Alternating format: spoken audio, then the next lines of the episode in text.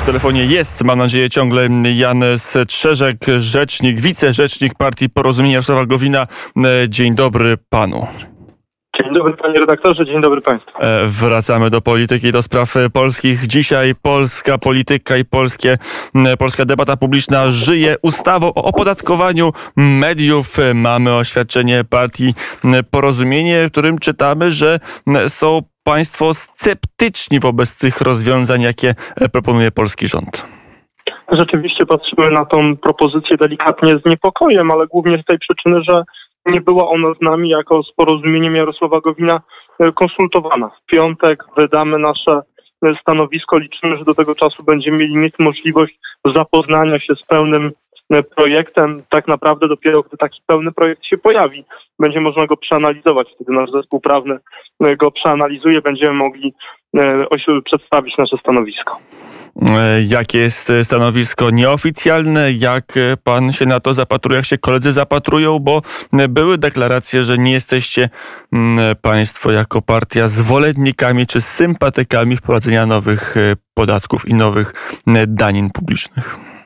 Oczywiście, jako porozumienie jesteśmy środowiskiem, które chciałoby zmniejszać podatki, które chciałoby deregulować, ale jeżeli rozmawiamy o tym konkretnym projekcie, musimy najpierw uzyskać całość, te, całość projektu, następnie zostanie on przeanalizowany i później od razu, gdy tylko analiza się e, pojawi, wystosujemy stosowne oświadczenie i wtedy i dziennikarze, i nasi szanowni słuchacze będą mogli się z nim zapoznać. Jakie jest szansa, że, szanse, że posłowie, przynajmniej część posłów porozumienia nie poprze tej ustawy?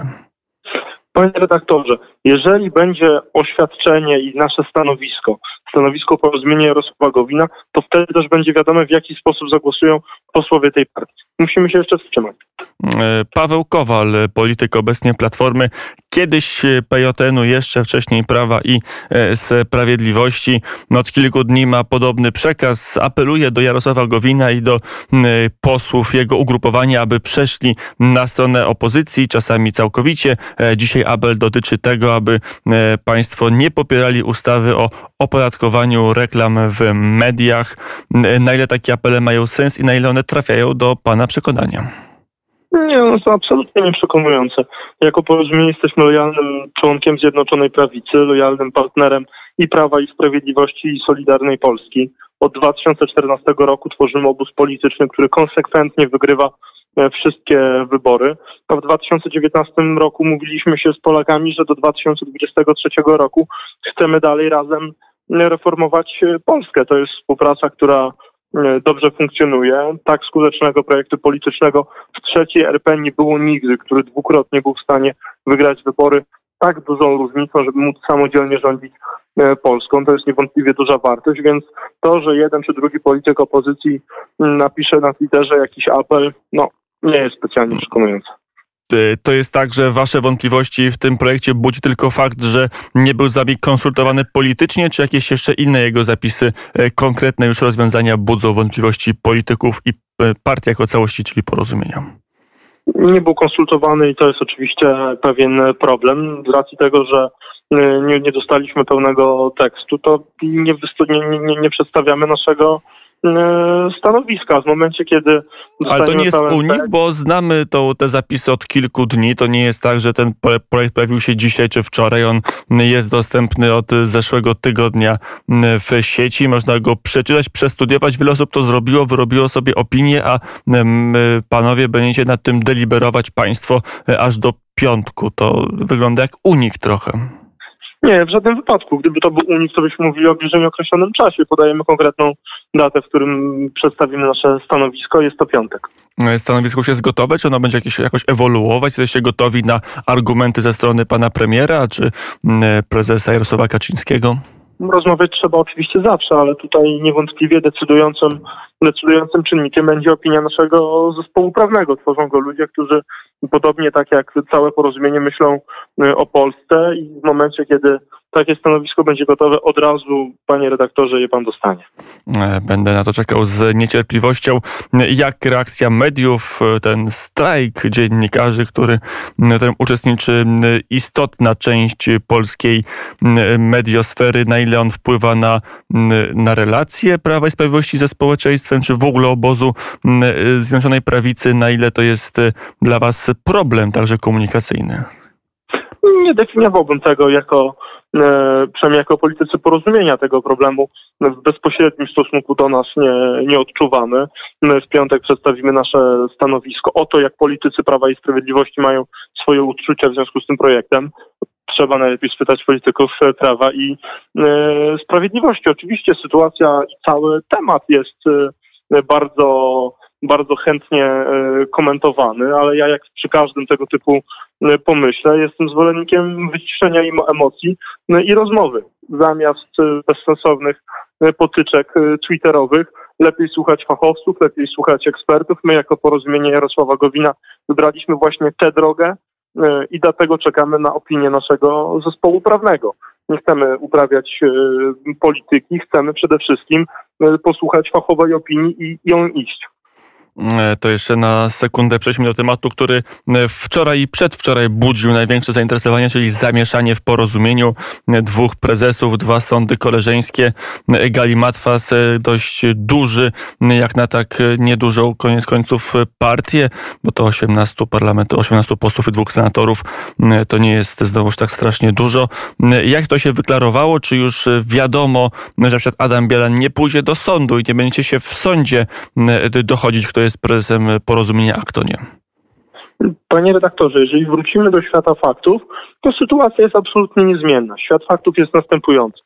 Piątek decyzją sądu koleżeńskiego, tego sądu koleżeńskiego, za którym głosował chociażby Adam Bielan czy Kamil Bortniczuk w 2017 roku podczas kongresu e, porozumienia, został i Adam Bielan i Kamil Bortniczuk wyrzuceni z e, porozumienia.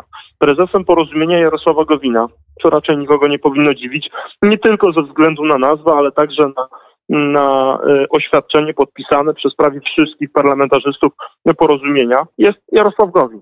Więc ta akurat sytuacja jest dość jasna. A co z e, politykami, którzy tak nie uważają, z politykami, którzy popierają wizję Adama Bielana? Oni już się będą wszyscy z porozumieniem ale, ale, żegnać? Jak to będzie wyglądać? Ale panie redaktorze, kto popiera tę wizję?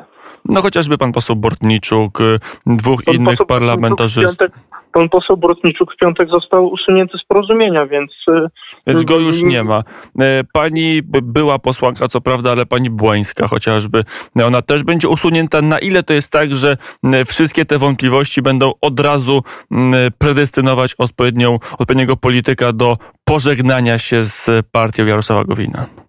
Akurat nie ukrywam, że aktywności pani Błańskiej y, absolutnie nie widziałem. Nie tylko teraz, ale także wtedy, kiedy była, kiedy pełniła mandat y, posła. Także co do aktywności tej pani nie jestem w stanie się y, odnieść, ale nie ukrywam, że doceniam bardzo dobry research pana redaktora, bo żeby dotrzeć aż tak daleko, to jednak trzeba się doskonale przygotować.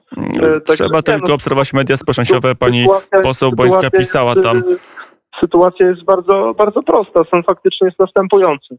W zeszłym tygodniu z porozumienia zostali usunięci w czwartek, w piątek e, pan Arkadiusz Urban, pan Marcel Klinowski, pani Anna Jóźwik oraz pan poseł Kamil Borstniczuk oraz pan Adam Bielan. To jest stan faktyczny. Prezesem porozumienia Jarosława Gowina jest Jarosław Gowin. Mm, no dobrze, to jeszcze na koniec te wszystkie mm, wątpliwości, plotki o tym, że mm, Jarosław Gowin już jedną nogą jest poza koalicją, że spotyka się, rozmawia, nawet kreśli plany polityczne z politykami opozycji. Ile jest w tym prawdy i na ile jest możliwe, że na którymś momencie porozumienie e, zmieni e, swój wektor polityczny i stanie się elementem nie koalicji rządzącej, ale elementem opozycji? Tyle prawdy, ile w opowieściach w ostatnich dniach Adama Bielana. Zero. E, czyli tutaj żadnych spotkań nie ma, żadnych rozmów nie ma i wszystkie nadzieje e, pana posła Kowala i innych e, są z góry skazane na porażkę. Panie redaktorze, od 2014 roku tworzymy dobrze, dobrą współpracę z Prawem i Sprawiedliwością i Solidarną Polską. Stworzyliśmy obóz, który wygrywa wszystkie wybory. My chcemy dalej w ramach Zjednoczonej Prawicy funkcjonować i nie możemy pozwolić na to, żeby jeden czy drugi polityk rozbijali dobrze funkcjonującą, naoliwioną maszynę, która jak walec przechodzi przez kolejne wybory i konsekwentnie wygrywa. E, powiedział Jan Szerzek, wicerzecznik Porozumienia Jarosława Gowina. Bardzo serdecznie dziękuję za rozmowę. Kłaniam się nisko, życzę miłego popołudnia, miłego wieczoru. Mm, Do usłyszenia.